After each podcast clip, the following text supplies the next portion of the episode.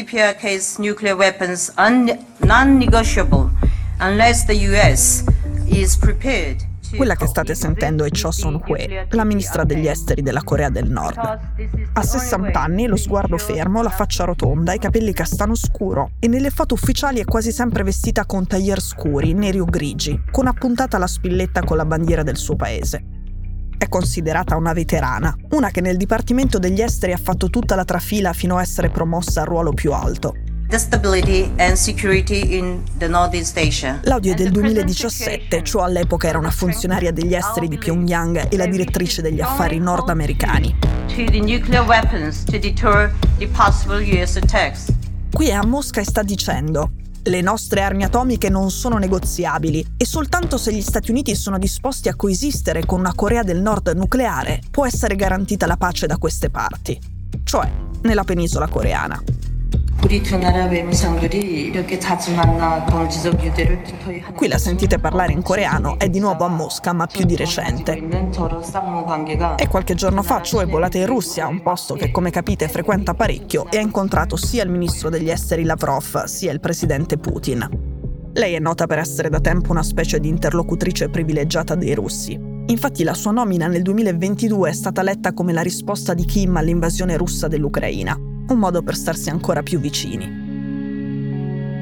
Pochi giorni fa l'agenzia di stampa del regime di Kim ha definito Putin l'amico più intimo del popolo coreano e mentre ciò a Mosca puntellava la rinnovata e rafforzata alleanza, a casa Kim Jong-un lanciava una novità importante in politica estera.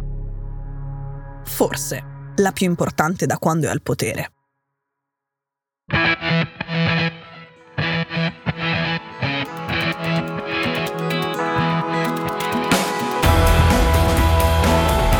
Sono Cecilia Sala e questo è Stories.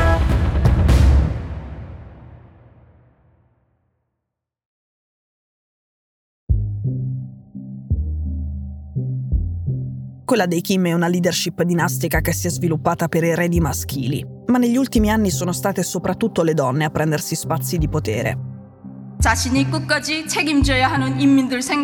Questa è Kim Yo-jong, la sorella del numero uno. Lei, per cominciare, è la responsabile della propaganda, l'architrave del potere di Kim. Ma parecchi analisti hanno osato spingersi oltre e hanno cominciato a dire è lei la vera leader del paese, è lei, in realtà, a prendere le decisioni più importanti.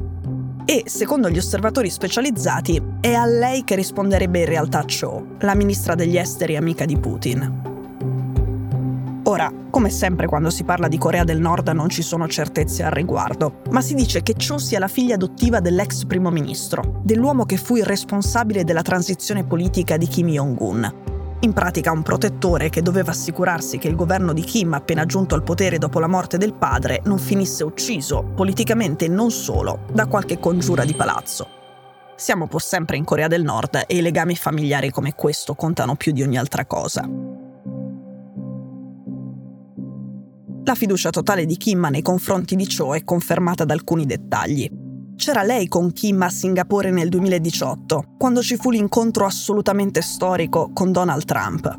E c'era sempre lei quando a settembre il leader nordcoreano è andato in treno a Mosca per incontrare Putin e per garantirgli il milione di munizioni di cui l'esercito russo ha molto bisogno. In cambio, la Corea del Nord avrebbe ottenuto supporto tecnologico per i suoi satelliti. Nei giorni scorsi Cho, Lavrov e Putin hanno parlato di come continuare la propria cooperazione proficua e starebbero lavorando a un viaggio di Putin a Pyongyang nelle prossime settimane. Un viaggio in cui Kim potrebbe spiegare al leader russo l'ultima novità in tema di politica estera di cui parlavamo. 대하고도 관건적인 해인 2023년을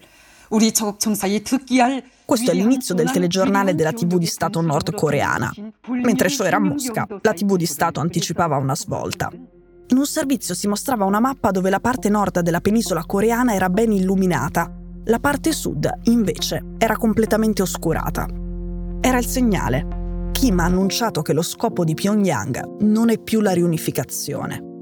Fine, basta. Sono stati chiusi i siti che informavano sulle relazioni tra i due paesi chiusi gli uffici di tutti gli organi preposti alla collaborazione con la Corea del Sud. E questo cambiamento è talmente storico che finirà per trasformare anche la Costituzione della Corea del Nord. Lì la Corea del Nord tornerà a essere Repubblica Democratica di Corea, come se fosse il tutto, cancellando il Sud, decidendo a tavolino da un giorno all'altro che non esiste più. Quindi, in Corea del Nord abbiamo due donne potenti che da tempo vengono considerate capaci di influenzare il leader o addirittura di decidere al posto suo. Due donne che sono due falchi. La sorella di Kim non ha mai risparmiato minacce, compresa quella nucleare, contro Seoul. Ciò è considerata una funzionaria ferma nell'idea di predisporre il paese a uno scontro militare. E l'annuncio di Kim sulla Corea del Sud è arrivato proprio mentre ciò sistematizzava l'intesa militare e i progetti comuni con Putin, uno che di minacce militari ai vicini se ne intende. Unendo i punti, sembra un po' a tutti che pure Kim si stia preparando, almeno a parole, alla guerra.